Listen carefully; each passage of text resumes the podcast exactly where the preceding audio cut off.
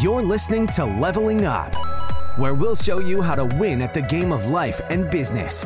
It's time to power up your skills through life gamification with your host, Eric Siu.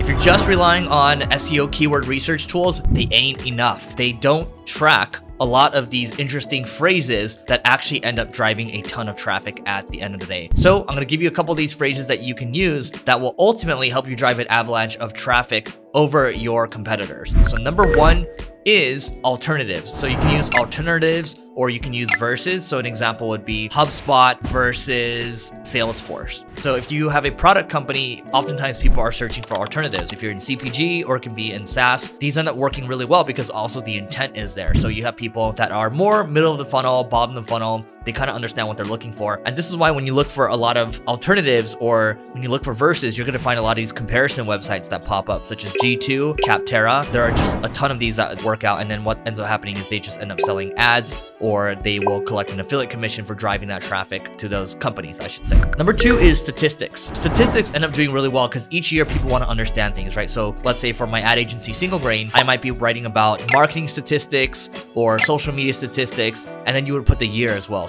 Usually you want to have the title, whatever the subject is, statistics, and then put the year. And then every year, just make sure that you upgrade the year so then it stays relevant. And then maybe add a couple new statistics in there that makes sense. Or maybe you have to update the piece of content to make it relevant because maybe the statistics change completely every year, right? Whatever it is that you offer, if you can have those in there, you can bring those people into your world. Then you can retarget those people later, right? And especially if you have a longer sales cycle as well, these top of the funnel type pieces of content end up doing really well for you, right? These are more awareness pieces of content. Let's go to number three integrations, right? So, for example, if I'm a company like Zapier where I try to hook in a bunch of tools together, I might be looking for different integrations, right? Maybe I want to look for QuickBooks integrations because a lot of people use QuickBooks for accounting. I just want to look for a bunch of these integration tools that maybe I can either integrate my software with or I want to look for just a list of their partners, right? Maybe I want to partner up with those people. So you figure out the use case for yourself, but these types of integrations keywords end up working really well because we continue to move more and more into a software based world, right? Number four is going to be on templates. Oftentimes people are looking for templates such as email templates or content marketing templates. If you're in the food business, maybe it's recipes, or let's say you're in the clothing industry, right? So maybe there are groups of things that you recommend. So here's a good example kit.com. The reason why kit.com works is because people are often looking for the templates or the tools that other creators are using, right? So I might look up to a videographer, I want to see all the gear that they're using. That's an example of templates as well, right? So think about what you can do to make things simpler for people. Ultimately, at the end of the day, when you're creating content, you're saving time for people, you're making things easier for them. So number five is around reporting. If you can create an all-encompassing report, and that can be kind of the great report of the year, and everyone's gonna come to it, look at it, that can be that linkable asset that's gonna drive a lot of traffic to you. It's also gonna drive a lot of links, which is then gonna boost your authority. Now, all the things I mentioned, by the way, earlier, when you rank number one for them on Google, like industry state report or templates or recipes, if you're creating a really good resource, people are gonna wanna link to that, right? So think about whenever you're creating a piece of content, how can you make it something that stands out from the rest of pieces of content that are out there, right? Take a look at the top three. How can you 10x whatever it is that they're doing? Whether it's you adding more content, having some statistics in there, having some videos in there, just making a good all around experience for people at the end of the day, right? So just to recap again, statistics are good for attracting links. Also, reports are good for attracting links as well, and templates are good for attracting links. The other ones are more for drive a conversion. You know, that's what it is.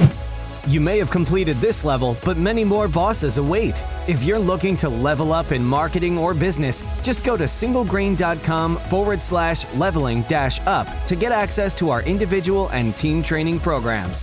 That's singlegrain.com forward slash leveling dash up.